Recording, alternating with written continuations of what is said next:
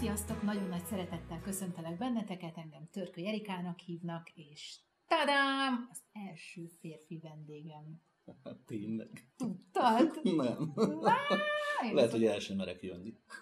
Na, akkor jó, hogy nem mondtam. Szóval Fehér Holló Öskü a vendégem, és um, amikor mi legelőször találkoztunk, mégpedig a naptanyán, Zebegényben, Nalininél, Mhm. akkor, akkor éreztem, hogy téged nagyon szeretnélek elhívni, nagyon szeretnélek bemutatni, de egyébként, hogyha megnéznéd, szerintem a követőidnek nagyobb százaléka nő, Ez így van, így van.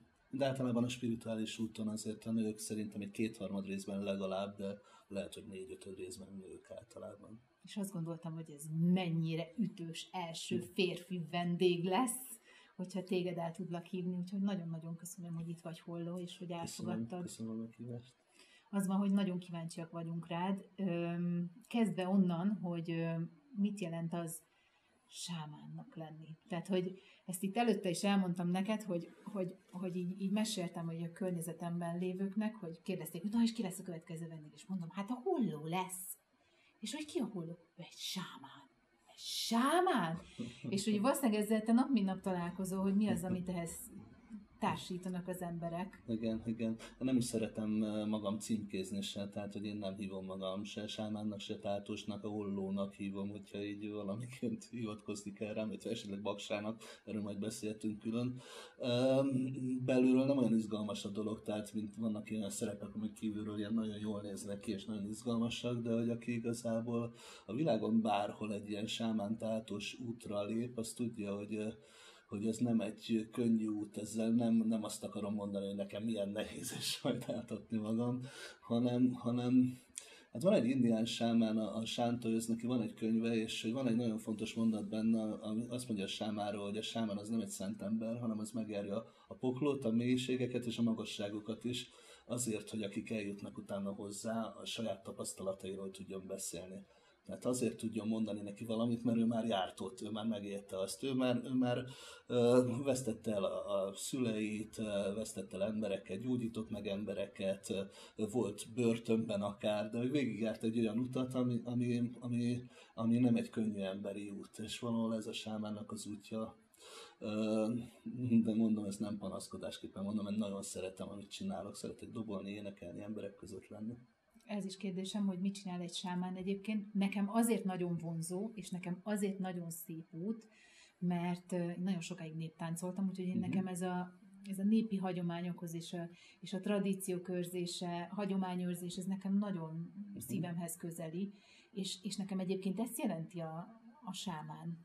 A mai Igen. olvasatomban. Igen, igen. Hát ugye a világ állandóan változik, ez azt jelenti, hogy ma egy sámánnak valószínűleg nem ugyanaz a feladata, mint volt 50-100-500 ezer évvel ezelőtt. Sőt, ennek van egy, talán egy irányzata is, amit ami a 70-es években kezdődött el Amerikában, ö, ö, Michael Harner és egy Jonathan Horowitz nevű ember ö, kezdett el foglalkozni ilyen különböző régi sámán technikákkal, elmentek természeti népekhez begyűjteni ilyen különböző szellemi gyakorlatokat, sámán gyakorlatokat, és hogy rájöttek, hogy ezt tudja alkalmazni a mai modern ember a városban is, és, és hogy mindenki tud lenni egy kicsit a saját sámánja. Ez olyan, mint hogy régen a legrátermettebb lett a sámán vagy a tátos, de hogy valamilyen szinten, mint hogy mindenki tud egy picit főzni. Aztán valaki lehet, hogy mesterszakás lesz, valaki, valaki nem, hanem megmarad egy alapszinten. Valahogy így, va, így vagyunk e- ezzel mi is, hogy mindannyian tudunk révülni, utazni, mindannyian kapunk üzeneteket, csak van, aki, van, aki erre nyitottabb, van, aki jobban megérti, jobban meglátja, van, aki jobban bele tud menni, de hogy valamilyen szinten mindenki képes rá. És ők kezdtek el ilyen városi doboló köröket tartani tulajdonképpen, a neosámánizmusnak nevezik ezt az irányzatot, és ők hozták vissza ezt a fajta uh, révüléses, utazásos dobolást, amivel én is találkoztam 20 évvel ezelőtt, és ami, ami megfogott engem. Tehát uh, talán még doboltam és énekeltem évekig, és csináltam ezeket a gyakorlatokat, hogy vajon milyen az én életfeladatom, amikor egyszerre rájöttem, hogy tulajdonképpen már azt csinálom egy ideje, és hirtelen összeállt a kép. Igen. És mondhatjuk azt, hogy ezzel gyógyítasz, akik hozzád fordulnak? Hát igen, a gyógyítás... gyógyulnak? Én úgy gondolom, hogy igen, de hogy én nem úgy gondolom, hogy én gyógyítom őket, hanem eleve, eleve maga a hang, hangok azok gyógyítanak, a, a dob azt tud gyógyítani, a közös éneklés, a közösségnek az energiája azt tud gyógyítani. Eleve úgy gondolom, hogy, hogy minden betegségnek van valami kiváltó oka általában, valami, ami nem fizikai ok mhm. általában, és inkább azt gondolom, hogy, hogy itt lehet belenyúlni a dolgokba. Tehát ha valaki rájön, hogy mi az ő életének a gyökér problémája, vagy nem találja az életfeladatát, nem tudja, merre felé indul el, az ugye fizikai betegségekben is meg szokott jelenni, és hogy ezeket, ezeknek meg, ezeket meg lehet találni, és meg lehet gyógyulni az ember. Most nem csak azt mondom, hogy, hogy egy sámán közösségbe eljár, hanem bármilyen közösségbe jár, és hangszert vesz a kezében, énekelni kezd. Tapasztalás útján kezd el járni, ez azt jelenti, hogy nem, nem, nem csak jegyzetel előadásokon, hanem, hanem a saját élményeiből kezd el merítkezni, akkor ez, ezek mind gyógyítják önismereti úton indul ja, Így van, így van. Tulajdonképpen én azt gondolom, hogy a, hogy a magyar tátos hagyomány az egy önismereti út, legalábbis mi, akik most ezzel foglalkozunk, legalábbis egy része, egy önismereti útként próbálják újjáépíteni a régi magyar hagyományokból, a népmesékből, a, a népviseletünkből, a táncainkból, ugye ezek mind, a, mind hordozzák az eszenciát, a, a lényeget, és ezekből újra lehet építeni a magyar hagyományt. Ez annyira szép. Hm. Annyira szép. Öm, olvastam egy, öm, egy írást tőled, uh-huh. nem is annyira régen, ö, hogy hogyan lehet nálad tanulni.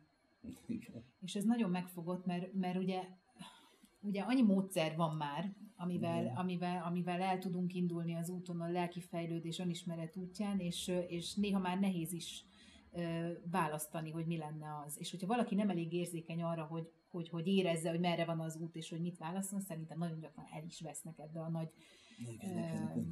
Spirituális világban. És nagyon tetszett, amit te írtál, hogy, uh-huh. hogy hogyan lehet mellette uh-huh. tanulni.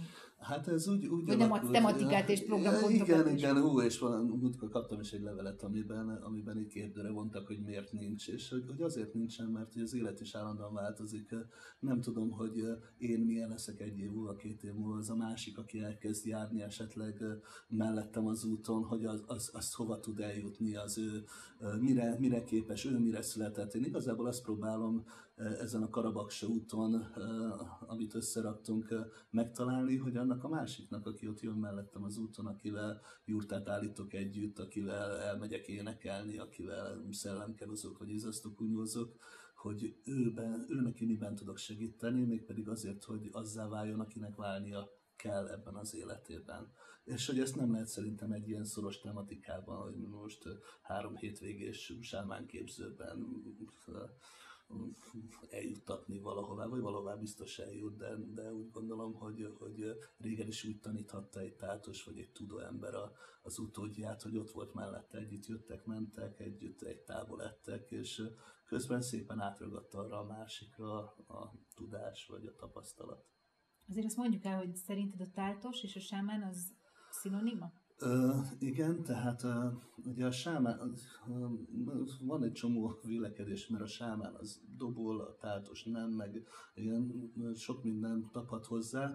Az igazság az szerintem én, amire jutottam, és amire a, a vagy a kultúra és a hagyomány és a kutatók jutottak, hogy, hogy nagyjából a 70-es években kezdték el a sámánizmust így nevezni, hogy sámánizmus, tehát összefoglaló gyűjtőnéven tulajdonképpen. Addig a világban nem voltak sámánok, hanem csak a, egy Even vagy Evenki nevű kis török szibériai népcsoportnak volt a, a, a, az elnevezése a tudó ember. Mond, szó szerint azt jelenti a sámán, Evenki, hogy az ember, aki tud, vagy tudó, ez a uh-huh. magyar tudó szavunk uh-huh. tulajdonképpen és hogy ugye az orosz kutatók, amikor eljutottak így a 70-es, múlt század 70-es éveiben Szibériába kutatni még akkor ezeket a természetközeli vallásokat, akkor ez a, ez a sámán elnevezés lett egyszerűen egy összefoglaló elnevezés ezekre a tudó ma pedig már a világban ezt használjuk az afrikai varázslóra, meg a, az észak-amerikai orvosságos emberrel, meg a dél-amerikai ayahuasca, vagy a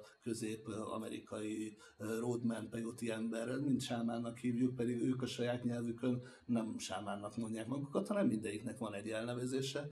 A magyar elnevezés erre a tudóemberre, ugye sok volt egyébként, de az összefoglaló név az a tátos. Uh-huh. És úgy gondolom tehát, hogy a sámán az egy nemzetközi vált szó, a tátus az pedig a magyar elnevezése tulajdonképpen a tudó embernek. Mióta ismered el magad sámánnak?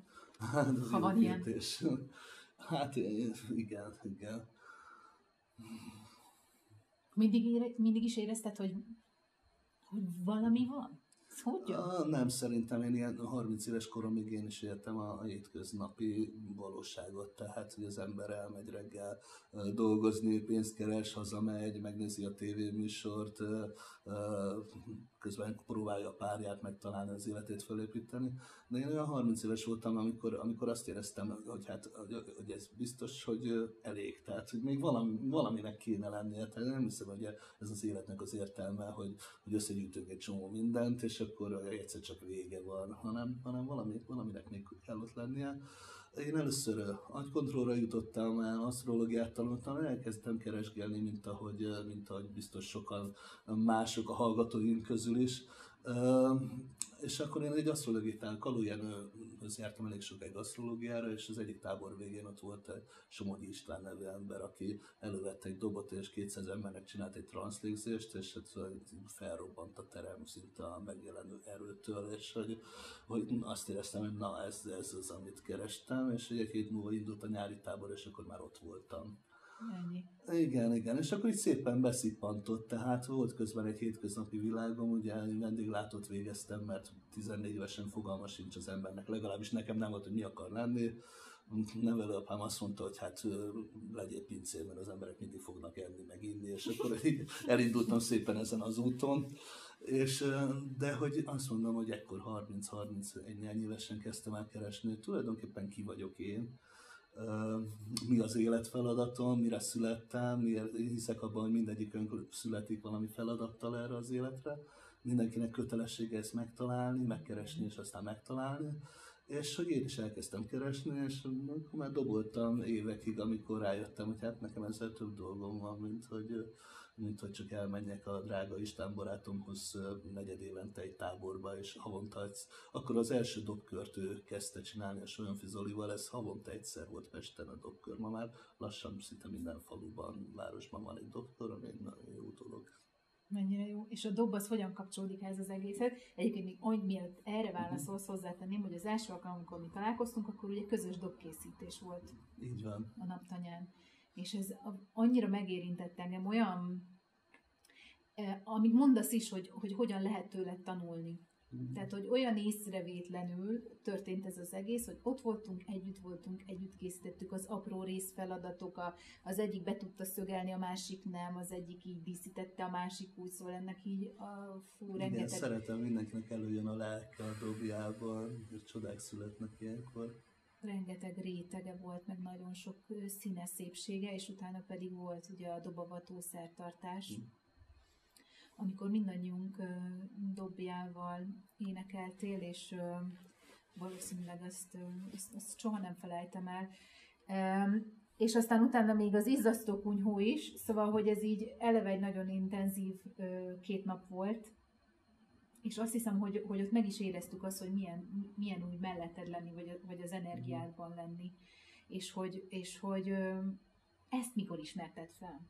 Érted? Tehát, hogy az, az egy dolog, hogy így akkor, akkor ezzel dolgom van, és akkor ezen az úton, úton járnom kell, de hogy, hogy mi az az erő, amit én tudok adni másoknak. Igen. Hát ugye, ugye elkezdtem így járni az Istvánhoz dobkörökre, és meg táborokba, és hogy jöttek, jöttek is sorba a látomások, elkezdett visszajönni a hangom, tehát én kisgyerekkoromban énekeltem egy kórusban, aztán elkezdtem utálni, ugye, és akkor kivágott az énektanárnő, hogy hát nem megyek a kórus közelébe, mert ez borzasztó, és nem is énekeltem 30 éves koromig, tehát hogy egy 15 év az eltűnt, soha nem képeztem magam, most se gondolom, hogy tudok énekelni, de hogy, hogy, hogy szeretek viszont, tehát szeretek énekelni, meg dobolni. Úgy gondolom, hogy a dob az egy erősítő, ami a bennem lévő erőket, energiákat segít áthozni, segít, segít megértenem a világot. Ugye a táltosnak a lova, maga, maga a dob az a táltos ló a magyar hagyományban, és amikor felülünk a, a hátára, akkor, akkor képes minket elvinni a világokon át. Uh, például amikor jöttünk, ugye megnéztem, hogy elég feszes a dobom, hogy szép hangja van-e. Ugye a, a magyar népmesékben a, a tátós ló az a legrosszabb gebe az istáló sarkában, ami parazsat nem adsz neki. Mert hogy megmelegíti a parázs, és akkor föl lehet ülni rá, és elkezd, el lehet vele repülni. Uh, jöttek, jöttek sorba a felismeréseim, és uh, tulajdonképpen nem tudom azt mondani, nem tudok neked egy időpontot mondani, hogy hú, hat és fél év múlva egyszer csak jött egy felismerés. Inkább azt gondolom, hogy, hogy van, egy, van egy hétköznapi valóság, amit, amit itt élünk ebben az életünkben, és van egy mágikus valóság, ami pedig azt mondom, hogy most mindegy, hogy szellemvilágnak hívjuk, vagy kinek a hitvilága szerint ki angyalokat ki lát, ki Istennel beszélget, bármi. Tehát van egy mágikus valóság, és hogy, hogy ezt ebben a mai kultúrkörben ezt ketté választják. Tehát azt mondják, hogy van egy hétköznap, és van egy, van egy, van egy szellemi élet, hogy külön választod a vallásodat, mintha ez számomra olyan, mintha az egyik agyfértekédet külön választanád a másiktól. Tehát a kettőnek együtt kell működnie, és hogy régen, nem is olyan régen, még a nagyapáink idejében is a kettő az egy volt. Most is természeti népeknél a kettő az egy. Ez azt jelenti, hogy ha régen a parasztember kiment vetni, az egy mágikus cselekedet is volt. Ez nem csak egy fizikai valóság volt, hogy elvetette a magot, hanem ő közben imádkozott, hogy ebből termés legyen, ebből tudja etetni majd a családját. És hogy én azt vettem észre, hogy ez a, ez a két valóság pedig uh, kezd megint egyolvadni azokban az emberekben, akik magukra találnak és hogy, hogy én egyszer csak ezt vettem észre, hogy nem, nem kell ezt külön választanom, hogy én, hogy én hiszek Istenben egyébként, aki, aki nem egy rajtunk kívülálló valaki ott egy felhős szélén, hanem mindannyian, a füvek, a fák, a virágok, a növények, a kövek, a minden, a minden élő, az, az mind mi vagyunk, és hogy ez nem, ez nem különbözik attól, hogy mellette én pedig ide jöttem egy autóval, és fölveszem a telefont utána, és nem, nem lóval járok, mert nem is kell lóval járnom, hiszen itt élünk ebben, a, ebben az évszázadban, és nem pedig 200 évvel ezelőtt. Annyira jó. Na és akkor hogy van ez a parázsonjárás, holló? hát a parázsonjárás, ugye ezek jönnek, jönnek ezek a különböző gyakorlatok maradtak fönn a világban, mindegyiknek az a lényege, hogy a, hogy az elme pörgését megállítsd egy pillanatra, és belépj a valóságba. A parázsonyárás az egy ilyen, ugye ezt sokféle dologgal el lehet érni, az egyik a dolga tudatmódosítás mm-hmm. eszköze, ugye a sámán, a táltos, az, az a módosult tudatállapotban dolgozó mm-hmm. embert jelenti tulajdonképpen. És többféle módozat van, ugye a zenei eszközök az egyik, de például Dél-Amerikában, hogy világban jó pár helyen különböző növényi teákat, főzeteket, drogokat mondjuk így használnak rá. Aztán van például a joga. Hát most ezt csak azért mondom, mert valahogy hívni kell őket. Mondhatom azt, hogy különböző szerek, de mm-hmm. hogy, hogy, hogy inkább azt mondom, hogy entitások, tehát, uh-huh. tehát tanító növények, vagy így is, így is mondhatom őket. Vannak, akik nagyon komolyan járják ezt az utat. De hogy ott van például a joga, ami a légzéssel dolgozik, vagy a testtartásokkal. Tehát nagyon sokféle olyan, olyan módszer van, ami, ami segít ahhoz, hogy az elmét megállítsd és vannak olyan, amikor külső, vannak olyan, olyan eszközök, amikor valami külső körülményt megváltoztatsz, ilyen egy izosztokunyó, vagy egy parázsójárás például. Azért kérdezlek a parázsójárásról, az izosztokunyóról már van tapasztalatom, de most akkor a parázsójárás, most Parázsjajárást azt úgy képzeld el, hogy egy ilyen 6-8 lépés nagyjából. Okay. Amit, Te amit, hányszor jártad meg a parázs? Még nagyon sokszor, nem, nem, tudom, nem, nem tudom. Volt olyan, hogy egy héten háromszor, nem azért, mert én annyira kívántam, hogy úgy jött ki a szituáció, hogy elhívtak egy táborba, vagy valakiknek tartottam parázsjajárást. Az elmét ki tudod kapcsolni, van ez egy légzés technika, egy testtartás, beszívod magadba a tüzet, a forró levegőt kicsit előre hajolsz akkor kifújod a levegőt, beszívod, és hogy beszívod, érzed a parazsat, gyönyörűen vöröslik előtted, észre, sötétbe szoktuk csinálni, gyönyörűen vöröslik a parázs. És egyszer egy ilyen előrehajolásnál, kifújásnál azt érzed, mintha és megérkezne valami segítség, és így elkezdene tolni téged, és ezzel a szépen átvész a másik oldalra, mint ha repülnél vagy szárnyalnál. Nagyon jó érzés. Amikor, a, amikor el, ott vagy a túlsó parton előtte, ugye mindenki tele van félelmekkel, a legrégibb félelmünk az a tűz, és valóban hát ott állsz mellette, és érzi, hogy égeti a lábadat, és tényleg meleg. Tehát amikor rálépsz, akkor is olyan, hogy nem olyan, mintha hideg lenne, hanem hát, mintha a betonon a forró nyári napon, vagy a tengerparton a homokon sétál. Tehát van egy ereje, főleg a jó kis akácból van 800 fokos, akkor van energiája, uh-huh. de hogy mégis képes vagy, hogy ezt a 6-8 lépést ezt megted. Nagyon apró égés nyomok szoktak lenni, ilyen gombos tűfejnyi általában, ami Hát ahol a veséddel gond van, és akkor kiég a vesepontod, ahol egy hogy megmasszíroznám, mondjuk ilyenkor a szervezetből van egy ilyen kis ülés, érdemes megnézni utána a nyomokat a, a, egy tart térképen például, hogy mi történt veled. Amikor átérsz, akkor pedig olyan érzés, hogy előtte hogy az elméd azt gondolja, hogy ez lehetetlen, de amikor megcsinálod, akkor, akkor kapsz egy olyan, olyan lökést, ami tart egy fél évig, évig is akár, hogy nincs lehetetlen. Tehát egyszerűen megcsinálod, Ez volt az izzasztó után is. De mindenre képes vagy, és tényleg mindenre képesek vagyunk, csak akkor el is hiszük. Igen, vagy a szülés után. Vagy a szülés után. Hát ugye én abban nem vagyok kompetens, mert én csak kívülről, kívülről láttam, de hogy, hogy el tudom képzelni, igen, az is egy módosult tudatállapot. Tehát van olyan női tanítványom, ugye, akinek ez a két út egy, tehát az izasztók úgy, ott úgy vezeti, mint az egy szülés lenne, és Nekem abszolút az az élményem volt, hogy ez mint egy új Az is, tehát szimbolikusan az, tehát ami ugye az izasztók, és amikor megszületünk, akkor tényleg egy új világra születünk, és hát te csináltad, úgyhogy tudod is, hogy valóban olyan érzés is, amikor kijössz, hogy újra születtem, mert másképpen látom a dolgokat. Hol lehet téged megtalálni? Hát ugye a mai korban Facebook, Facebook, Kovács László, zárójelbe Fehér Holló Öskü, és uh, egyébként meg itt Pesten a Magnetházban szoktam dobköröket tartani két hetente csütörtökönként. Összejövünk 40-50-60-an, énekeljük ezeket a dalokat, utazunk, uh, gyakorlatot tartunk, uh, ugye a tapasztalás útján járunk, ez azt jelenti, hogy mindenki személyesen kapcsolódhat a, az éggel, a földdel, amivel szeretne, és, és ez csak egy alkalmat, egy erősítést, egy, egy közösséget nyújtanak a többiek, köztük én is, ki ilyen, kvázi ilyen első az egyenlők között meggondolom magam, tehát nem valami nagy főnök vagyok, hanem, hanem egy, egy az emberek közül, aki szeret énekelni és dobolni. De és mi történik nálatok a Karabak satanyán? Hát a Karabaksa tanya, ugye egyrészt akkor beszélek egy kicsit arról, hogy Karabaksa, tehát mm-hmm. mi az a mhm. Karabaksa. Hát elkezdtek már nagyon régen, régen így keresgélni engem, hogy hát, hogy, hogy miért, miért nincs valami iskolám, meg miért nem tanítom ezeket a dolgokat, és amire én tematikája. És igen, és miért is, miért is leírva, hogy most két, hát, vagy öt hétvége, vagy nyolc hétvége, és akkor ez meg az.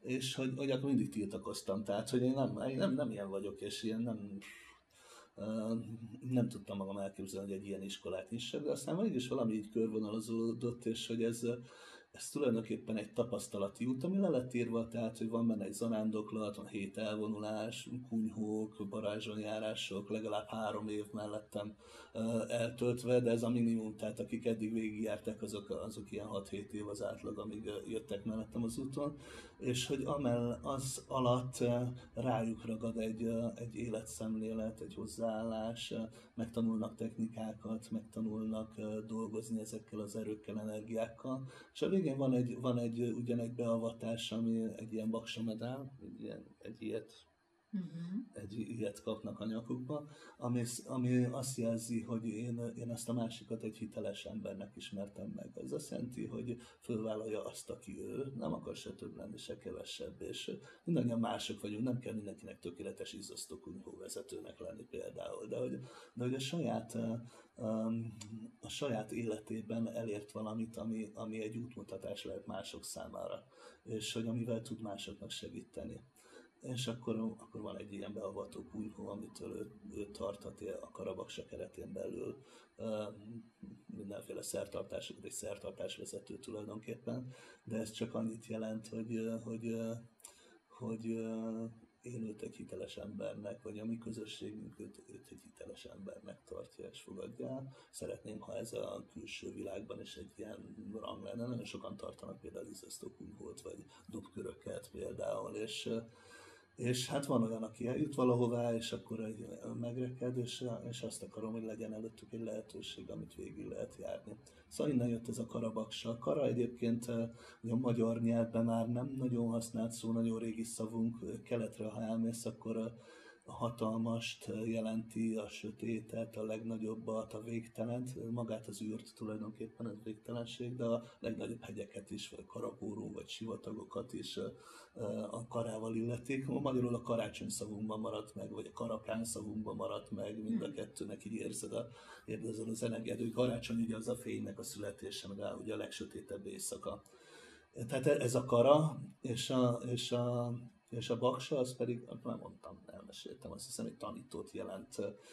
Magyarországon szintén használt volt régen, ugye ma már csak a hely, illetve helységnévként, illetve családnévként maradt meg, de hogy tőlünk keletre elmegyünk, akkor a szentembert hívják így. A tudót, a tanítót, a, a sámánt, de a lámákat is például baksának, bakszinak, baks, baksinak mondják például tőlünk egész túláig. Innen jött a karabaksa, tehát valahogy mégis nevezni kell ezt a dolgot, egy út, amit, ami a tapasztalás útja, tehát nem én tanítok rajta, hanem maga az élet, én maximum segítek értelmezni bizonyos dolgokat rajta, vagy fogni a kezét, nehogy nagyon eltér legyen a, a dolgokban, és ez, ez lett a karabaks út, ez a mi iskolány tulajdonképpen. Te is tudom rólad, hogy szoktál menni keletre. Szerencsére elég sok helyre eljutottam, valahogy úgy hozta az Tudom, élet. tanulni mész, vagy tanítasz, vagy ez vagy hát, ott, mi? Igen, minden, minden. Tehát ugye tapasztalni, inkább azt mondom, hogy elsődlegesen tapasztalni. Sok helyre hívtak meg úgy, hogy már mint, mint magyar tátosként jutottam el de hogy, hogy nekem az a lényeg, hogy megismerjem ott, hogy milyen, milyen olyan helyeken járni, ahol még tényleg a természetben élnek az emberek, és hogy, hogy mennyivel egyszerűbben veszik az életüket. Valami régen engem ugye kiskoromban énekeltek nagyon egyrészt a magyar regék és mondák, tehát az uh-huh. ilyen, ilyen alap volt, aztán az indián sztorik énekeltek, ugye ez a második, ugye Magyarországon azokhoz lehetett eljutni, én szerintem minden, minden indián könyvet kiolvastam, amihez hozzájutottam, de nagyon fura, hogy elindultam ezen az úton, és akkor, akkor valahogy, és eljutott Magyarországra, nagyon sok indián, észak-dél-amerikai és tanító jár Magyarországra, és én, én hozzájuk jutottam el. Aztán pedig, amikor így komolyabbra fordult a helyzet, akkor pedig valahogy nem Amerika felé fordult, hanem a, a régi rokon népeink, tehát Közép-Ázsia felé, és akkor így voltam Mongóliába, Kazasztánba, Üzbegisztán, Azerbajdzsán, Türkmenisztán, tehát elég sok helyre, és, és jó érzés volt ott fellelni a magyar nyomokat, jó érzés volt ott egy olyan fafaragást látni, ami nálunk is lehet faluhelyen bármelyik házan, és jó volt Kazasztánban mákos beigli tenni, ami teljes, a mákos beigli nem hasonlított rá, hanem kirakták, azt rakták ki elém desszertnek. Tehát jó így a régi kapcsolódásokra ráeszmélni, mert úgy érzem, van egy ilyen feladatom, hogy ebből is minél többet megtartani, minél többet visszahozni. Nekünk van egy saját hagyományos szellemi utunk, akkor azt érdemes megtartani, és, mm. és felidézni, és összerakni, nem kell nekünk más, azok is szépek, de van egy saját. De annyira köszönöm, hogy eljöttél. Hm. Van kedved kicsit énekelni, dobolni nekünk? Mm, nagyon szívesen. Én köszönöm, hogy itt. Annyira köszönöm. A nézőknek is.